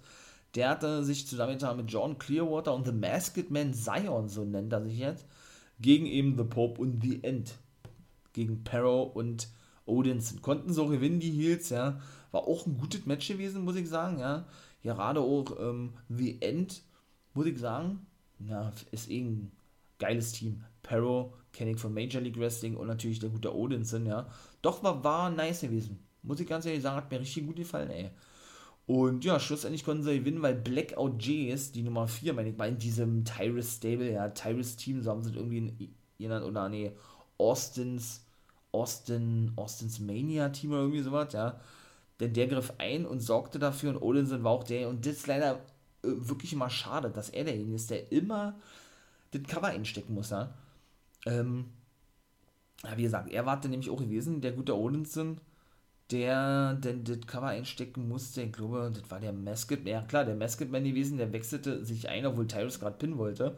Und Tyrus war überrascht gewesen, weil er, er den Sieg abstauben wollte, ja. Und machte Dennis McLaren so eine Art, ey, das war jetzt hier so, ne, äh, ja, nur eine Zusammenarbeit gewesen, weil das Match festgesetzt wurde, wir sind keine Freunde oder so. Also ich denke mal, der wird vielleicht bald Jagd machen mit Pope nochmal zusammen auf den TV-Titel, ne? Und ja, dann war das Match eben, wie gesagt, vorbei gewesen, weil der gute Perro eben ohne den guten Blackout Jays bis auf die Rampe verfolgte und eben zu spät kam, um seinen Taking-Partner zu helfen. Viertes Match war dann gewesen, Chris Adonis hat seinen Titel verteidigt, nehme ich mal vorweg, gegenüber den Impact Wrestling Original, TNA Original und Rückkehr James Storm, denn der war nämlich schon National Champion gewesen, ja. Adonis hat, hatte, glaube ich, die Beine aufs Seil gelegt, ja, und das war dann gewesen. Hat sich auch immer angelegt mit dem Referee, hat dann so getan, als würde er ihn bespucken wollen mit dem Bier, ne, weil Storm ja immer mit seiner Bierpulle nach draußen kommt, hat er dann, ja, hat er zwar schon gemacht, er hat ihn zwar nicht getroffen, er hat ihn schon provoziert gehabt ohne Ende, ja, hatten auch in, die, in äh, dem, den Masterlock genommen, haben sie auch so genannt, ja. Weil der hat ja immer so verschiedene Namen, ne? Chris Masters, Chris Adonis, Chris Modetzky ist sein richtiger Name. Dann nennt dann sich nicht Chris Adonis, sondern nimmt das Adonis in seinem Nickname mit rein, weil der nennt sich entweder The Masterpiece oder The American Adonis. Chris Modetzky, also immer ganz verschiedene Varianten. Ja, und schlussendlich hat er dann eben gewonnen, weil er denn, wie gesagt, sein, seine Beine aufs Seil legen konnte. Und James Storm verlor, obwohl er auch ein Eye of the Storm zum Beispiel gezeigt hat, seine, seine Finishing Move, ne? Und die Call Super Kick und was weiß ich noch alles, aber er konnte Adonis nicht besiegen. Ne? Gucken wir mal, ob der wieder regelmäßig zu sehen ist oder jetzt bei Impact ist. So, und dann war Zeit für Woo, Nature Boy Ric Flair. Ach man, war das geil. Kam aber nicht mit seiner Entrance nach draußen weiß ich nicht, copyright-mäßig, ob das bei der WWE liegt. Äh, dann kam wirklich mit der Power, Power-Musik dann raus. Und lange Rede, kurzer Sinn. Ach, und das war dann nämlich so nächster Moment gewesen, ne? Äh, wo eben die Tränen wirklich in den Augen standen und auch die Fans waren alle gerührt gewesen. Auch Velvet Scare hat wieder gewähnt gehabt, der, ähm, weil er nämlich mal so, ne, wie so oft eigentlich aus dem, aus dem Nähkästchen plauderte und er als erstes sagte, dass er Billy Corgan absolut dankbar sei, dass er ihn, dass er ihn kontaktiert hat, ne, dass er hier mit, mit bei sein durfte und dass er eben auch sagen darf, was er will. Er hat gerade zu ihm gesagt, Rick, geh nach draußen, sag, was du willst, und solange wie du willst und dann ist es gut. Ist natürlich mega, mega nice, sowas, ne? Und er hat sich aber auch bedankt ja bei, und das hat für mich sich so angehört, als wenn er jetzt wirklich auch realisiert hat, ne? Ja, dass äh, ne, der Name Ric Flair nicht mehr in der WWE äh, zumindest live vor Publikum zu sehen sein wird. Ne? Dass es für ihn so ein endgültiger Abschied von der WWE gewesen ist. Ne? Und er hat dann eben doch klargestellt, weil ja viele Gerüchte auch, wie gesagt, gestreut wurden oder ähm, umhergingen, umherschwirrten, ja, dass er doch äh, nicht im Guten auseinandergegangen ist und hat da alles widerlegt, hat da, er hat da auch Namen genannt, ja, in der NWA, wie gesagt, äh, von Vince McMahon, dem er über alles dankbar ist, äh, beziehungsweise natürlich auch Shawn Michaels, ein Triple H, ein Undertaker hat er genannt, ihr habt ja und einige andere noch und eben auch so ein paar, ne, so ein paar Match-Anekdoten, ähm, na, Preisi, wie er denn eben auch seine Karriere beendet hatte mit 59 Jahren, hat er gesagt, dann ging Shawn Michaels auch schon wieder 13 Jahre her. Kann das sein? Boah, unglaublich. Echt 2009? 2008? Nee, kann ja nicht sein. Doch, stimmt, ne? Boah, heftig, ey. Na gut, er kehrt ja nochmal in den Ring zurück, ne? Hat ja seine Karriere dadurch versaut, wie er ja selber gesagt hatte mal äh, bei TNA, aber er hat ja gesagt, ja, er wird nie seine Karriere beenden, er zuletzt. Ja, Ric Flair ist, ist, ist wirklich ein eigener Typ für, eigener Typ für, für sich, ne? Er hat aber eben auch gesagt, oder haben alle gesagt, und da bin ich auch voll der, der, Meinung, der Meinung von, für mich der größte Wrestler, der jemals in den Ring gestiegen ist. Der Einzige, der da wirklich noch ansatzweise rankommt, ist natürlich Hulk Hogan vom, vom Bekanntheitsgrad her. Aber weiß ich nicht, irgendwie hat Ric Flair seinen eigenen, seinen eigenen Status, der, der hat irgendwie so ein ganz eigenes Standing im Wrestling. Und deshalb sage ich ja auch, ne, egal wo der unterschreibt, ähm, der ist einfach eine Bereicherung für jedes Roster, für jedes für, ja, für jede Wrestling-Liga. Er hat auch gesagt, dass er mit Tony Khan ne, verhandelt hat, also ist schon ein sehr eindeutiges Indiz. Ne? Weiß ich nicht, ob der das so cool fand, ne? mit äh, hier Spoilermäßig und so, dass Ric Flair vielleicht bei IW auftauchen würde. Ich sage auch, dass er da unterschreibt. Ich würde mich natürlich auch freuen, wenn er bei der, bei der NBA unterschreibt oder da regelmäßig weiter einen Auftritt. Der hat sich aber nicht so angehört. Und, ähm, ja, und ja, das ist dann eben auch immer so ein gewisses Risiko, wenn man den guten Nature bei Ric Flair dann auch wirklich sprechen lässt, meine ich mal, ja. Denn man hatte da WWE ein paar Mal schon gesehen gehabt, ne, dass er sich da, ich will nicht sagen Eigentor geschossen hat, aber dann ein bisschen Kritik eingehandelt hatte, ne, dass er eben Sachen nannte, was WWE nicht so hören wollte und so. Deshalb hat er sich ja eben bedankt ja beim, beim guten Corgan, dass er eben sprechen darf, ne.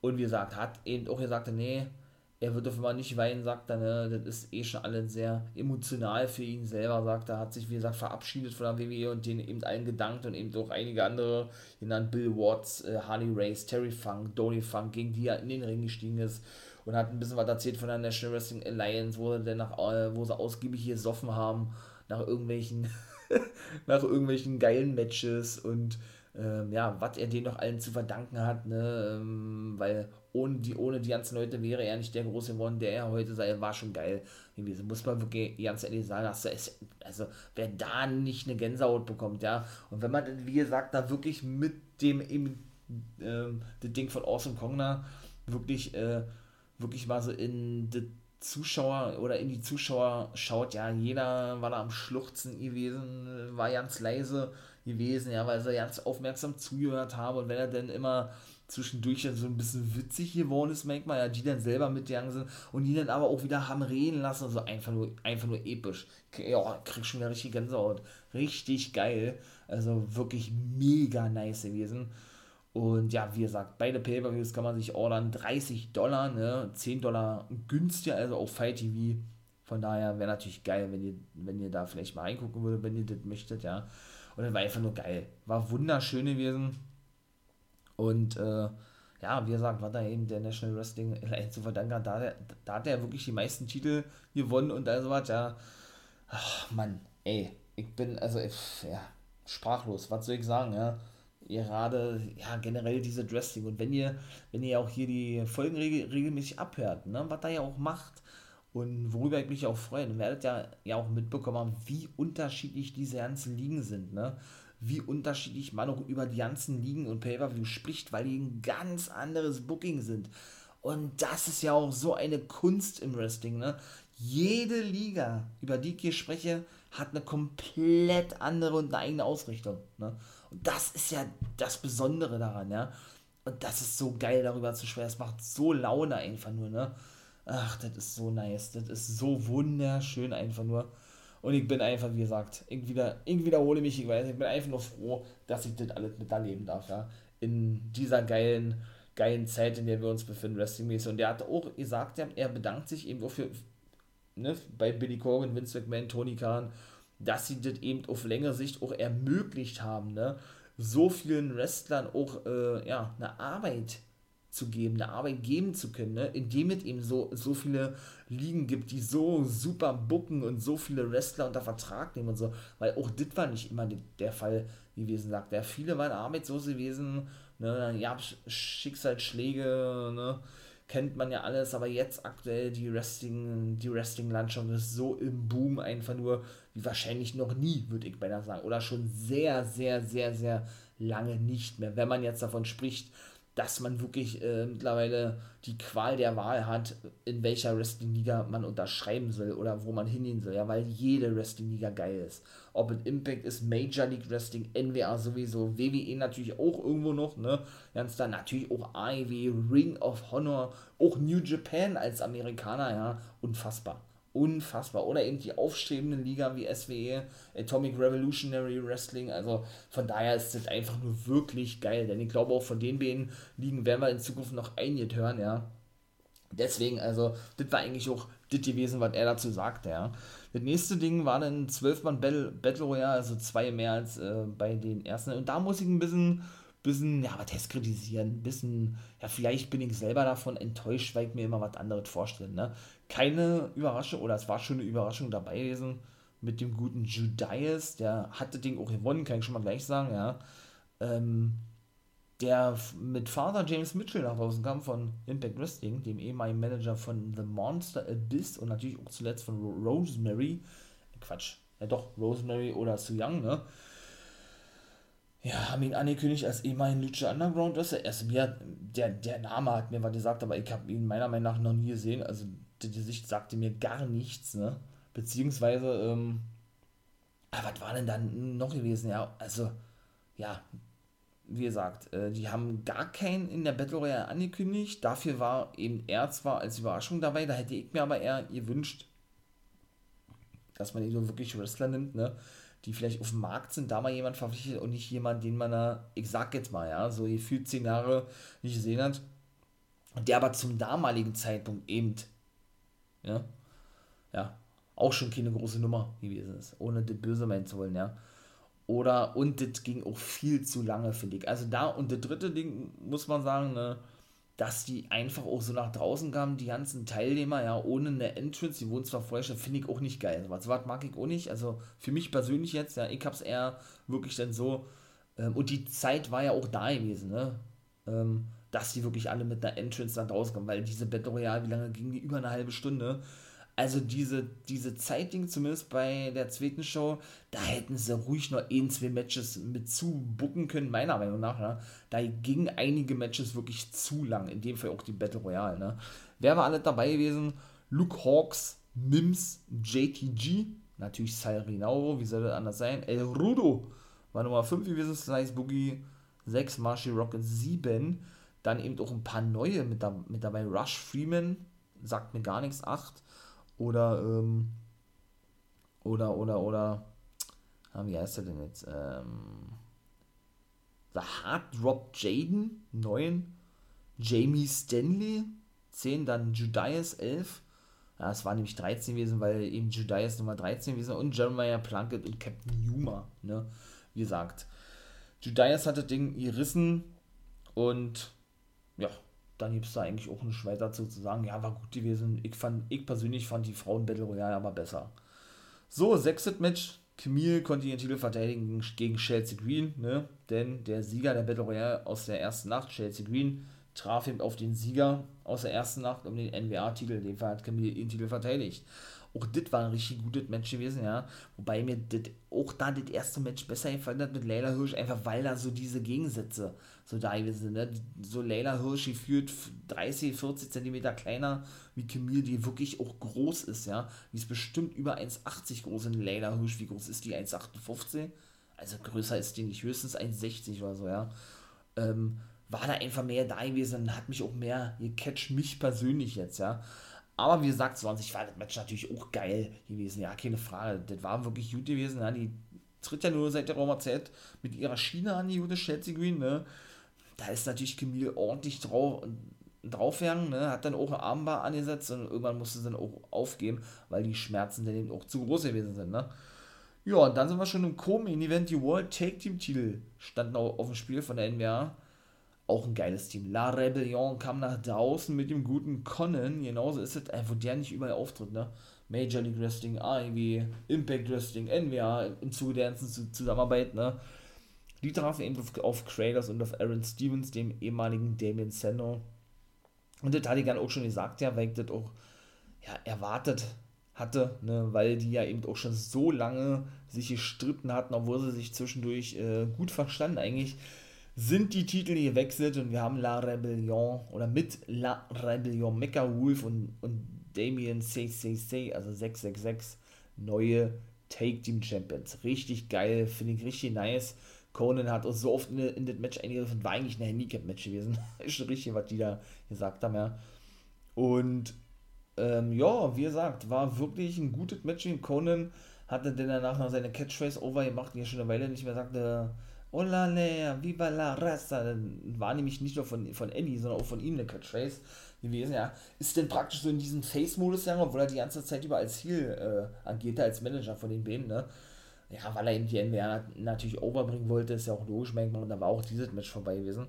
Und der Main Event war natürlich Highlight gewesen, ganz klar. Trevor Murdoch traf auf den guten Nick Aldis. Da ging es natürlich äh, um die Karriere von Murdoch. Ne? Karriere gegen Titel und der, ähm, der Chef-Referee von der NWA, King heißt er, weiß ich jetzt den Vornamen nicht, der hat eben gesagt, ey, denkt daran, ihr beide ne, seid Schüler von Harley Race, den wollen wir praktisch ehren damit sein. Der kam auch mit so einer Jacke nach draußen in, in Gedenke an Harley Race, der gute Trevor Murdoch, sind ja beide trainiert worden von dem, ne. Ähm, ja, der gute Harley Race ist dann ja nicht so lange her, wo der verstorben ist, vor vier Monaten oder fünf Monaten oder so, ne? Ähm, hat er gesagt, der Mann wie Stephen King, nee, Stephen King ist ja der Horrorproduzent, oder war der Horrorproduzent, ja, leider auch schon von uns sagen. Ja, heißt er denn? Äh, weiß ich nicht. Auf jeden Fall King, ne? Hat er denn gesagt, ey, denkt daran hier, faires Match und so weiter, ne? Im Gedenken an Harley Race benimmt euch so eine Art, ja, und er hat es noch nicht mal zu Ende gesprochen gehabt, und dann ging Nick Aldis natürlich auch Trevor Murdoch außerhalb des Ringes los, weil der sich noch gerade von seiner Familie äh, nicht verabschieden wollte, aber die praktisch noch vor seinem Match, ja, umarmen wollte und so weiter und so fort. Dann prügelten die sich da durchs Publikum und, ähm, ja, Trevor Murdoch konnte dann die Oberhand gewinnen, aber irgendwann, und das war richtig geil, ihr, Book gewesen, kam ein Pat Kenny nach draußen für die alten TNA-Leute. Das ist der gute Simon Diamond. Ich habe ihn gar nicht, überhaupt nicht erkannt, ne? Der ist nämlich der, der, der Chefproduzent, also der zweite Mann hinter Billy Corgan, der auch nach draußen kam bei der NWA. Der kam nach draußen, um Nick Aldis zurückzuhalten, von weiteren, also damit er weiter in Aktion zeigt, auf der Stage gegen Tra Trevor Murder und da kam Billy Corgan auch raus, weil Nick Aldis nicht aufhören wollte, weil das Match war ja noch nicht offiziell angeläutet, ne? Oder ja, hat noch nicht offiziell angefangen. Naja, auf jeden Fall äh, geriet er dann mit, mit alles total in Streit, Olle Korgen. Und ich weiß nicht, was der gesagt hat, aber Korgen hat dann gesagt, naja, wenn, äh, hat er denn nur so gezeigt, naja, dann schlag mich doch, hat er, hier, hier, hier auf dem Kinn, sagt er, schlag mich doch einfach, sagt er. und da hat er echt überlegt, ob er zuschlägt. Nick Ollis, ja, und Kong war dann schon so in Kampfstellung gewesen, ja, und musste selber noch zurückgehalten werden von seinen Referees. Einfach nur geil einfach nur geil. War da gleich für eine Dramatik drin. Wie gesagt, die Geschichten, die da wirklich erzählt wurden im Ring, waren überragend gewesen. Muss man so klar sagen, es geht nicht besser. Also, es war einfach nur richtig geil. Dann ohne der Hometown, Hometown Hero zu sein, der gute Trevor Murdoch, St. Louis, Missouri. Ich habe nicht gewusst, wo er herkommt. Ja. Mega nice. Mega nice, mega geil. Einfach nur fett. Und von daher, ja. Was soll man sagen? Ist das wirklich richtig geil. Irgendwann ging das Match dann auch mal los, ja. Und Ole King wurde, also der Referee, Mann, wie heißt der denn mit Vornamen? Weiß ich nicht. Der ist auf einmal ausgenockt worden, weil Murdoch äh, ja, ihn eine, eine, eine reinhaute. Obwohl er natürlich äh, den guten Alls treffen wollte, der verpasst ihm natürlich einen Low Blow. Was da nicht alles für Aktionen gab, ja.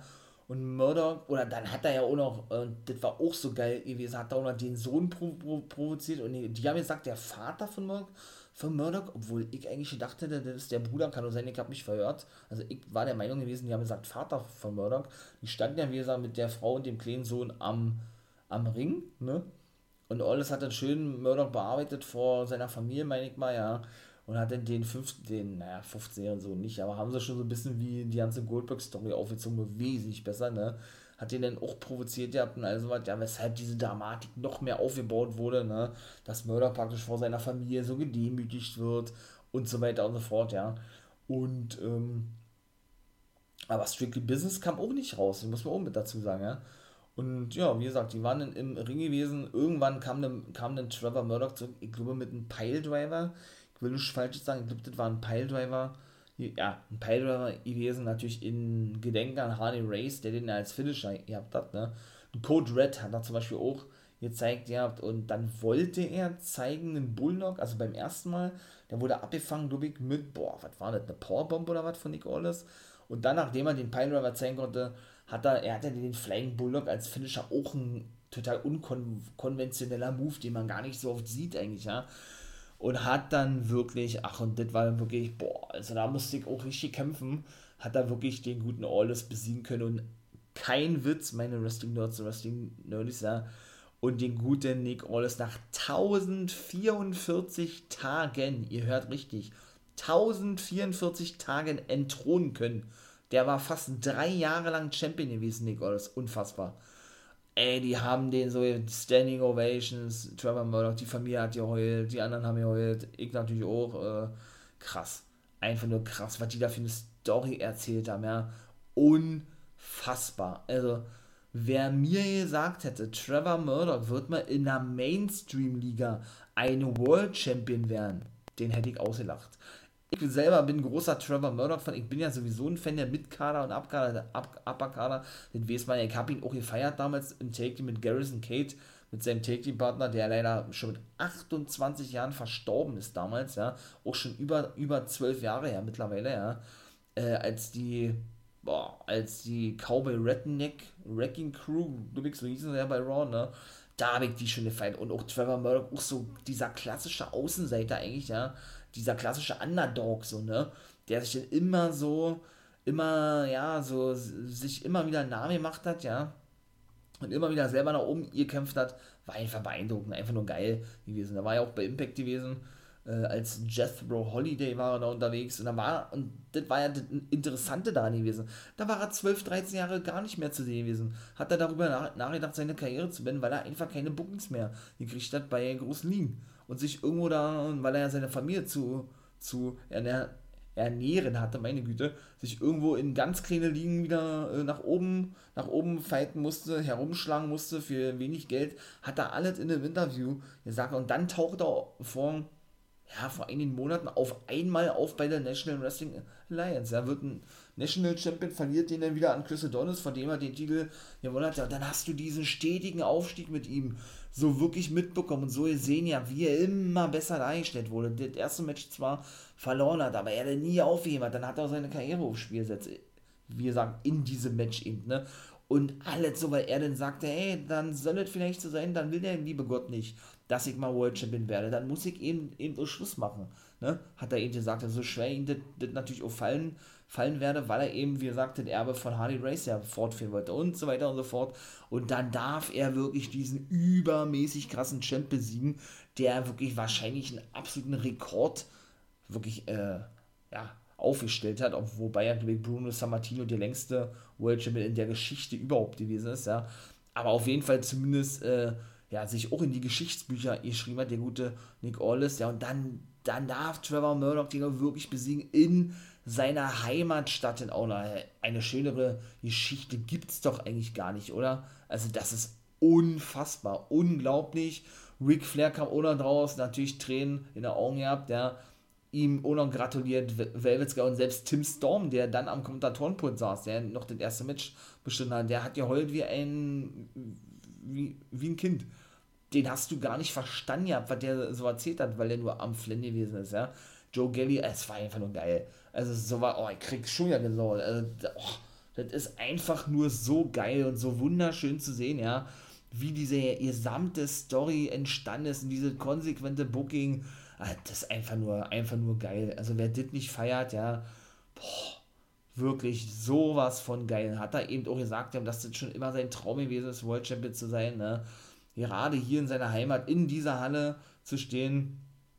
Ich, äh, vielleicht war es auch eine Halle, die früher mal benutzt wurde von der NWA, das kann auch sein. Und dass er eben genauso hier vor einer feiernden Crowd wirklich den, den Titel hoch, hochhalten kann, so wie Harley Race ihn das als junger Mann und natürlich auch Nick Ollis ja immer eingetrichtert hatte. Ähm, das, das, Hauptziel als Wrestler ist World Champ zu sein, hat er auch diverse Male gesagt, ich habe davor schon, ja. Und dann geht dieser Traum hier jetzt in Erfüllung, weil Kyle Davis war nämlich unter der Ring-Announcer und Backstage-Interviewer, ja, und wollte ihn auch interviewen und so weiter und so fort. Nach dann ihr sagt, er sich dann bedankt bei den ganzen Leuten, wirklich. Äh, Billy Corgan war auch am Ring gewesen, äh, zollte auch Tribut, ne, Standing Ovations gab es sowieso. Äh, seine Familie war mit dem Ring, die geheult haben ohne Ende. Er, er hat auch angefangen zu heulen. Unfassbar. Also wirklich einfach nur geil. Also wirklich einer der geilsten Finishes und von den Geschichten her, äh, ich achte da eigentlich nicht so, nicht so krass drauf.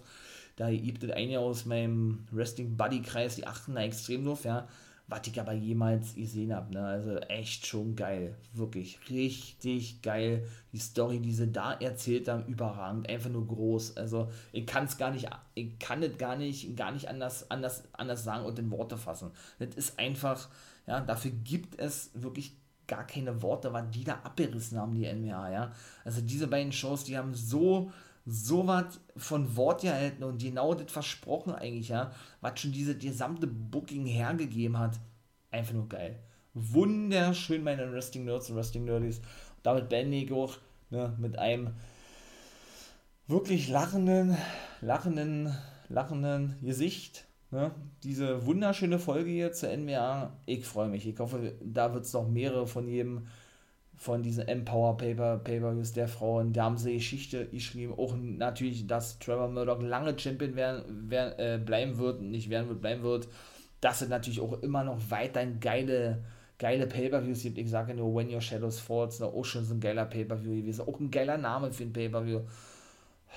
Wunderschön. Einfach nur geil. Und damit verabschiede ich mich als absolut glücklicher Wrestling-Fan. Ne? Schaut gerne bei Patreon und Steady vorbei, wie gesagt, wenn ihr auch so eine absoluten Special-Folgen hören wollt. Da habe ich ein paar hochgeladen in verschiedensten Konstellationen ne? für einen kleinen, kleinen Entgelt, kleinen Obolus.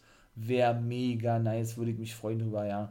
Und wie gesagt, ansonsten hört ihr die anderen Dingerinnen. Guckt in den Social Medias vorbei beim For Life Wrestling Podcast, Twitter Podcast. Stellt ruhig Fragen, schreibt mal, lasst ein Like hier, wenn es euch gefällt. Ach, es ist einfach nur geil. Es ist wunderschön, Wrestling-Fan zu sein in dieser aktuellen Zeit. Und ich bin da absolut äh, geehrt von, muss ich ganz ehrlich sagen, so, ja, so viel tolles Wrestling sehen zu können, ja. Und wirklich äh, privilegiert, auch, äh, ja, privilegiert zu sein, sowas miterleben zu dürfen. Ja, ich weiß, ich wiederhole mich, aber das muss einfach auch gesagt werden, weil auch einfach die, die Wahrheit ist. Ne? So in diesem Sinne, ich verabschiede mich, wie gesagt, ich, ich bin glücklich, ja, hab ein, hab ein Smile in meinem Gesicht, auf mein Gesicht. Ich hoffe, ihr auch, wenn ihr die Folge jetzt hier abgehört habt, ne? beziehungsweise eben auch die Pay-Per-Views eventuell euch abonniert habt oder euch die eben anschaut. In diesem Sinne, ihr wisst, was kommt. Habt einen schönen Tag. Genießt natürlich alles, was ihr seht, rund ums Thema Wrestling und was natürlich auch noch von, von mir kommt, wenn ihr da natürlich auf dem Laufenden bleiben wollt. Ne? In diesem Sinne, haut rein, habt einen schönen Tag. Und natürlich wie immer, nicht vergessen, become a guy.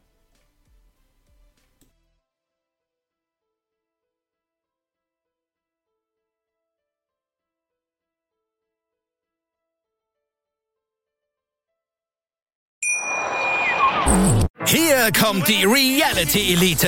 Ich suche nicht die Sendezeit, die Sendezeit sucht mich. Beste Umgangsformen. Du kannst nicht im Pool pinkeln. Ich meine, wie crazy ist das? Und Unterhaltung vom Feinsten. Wir sind hier im Premium Trash TV.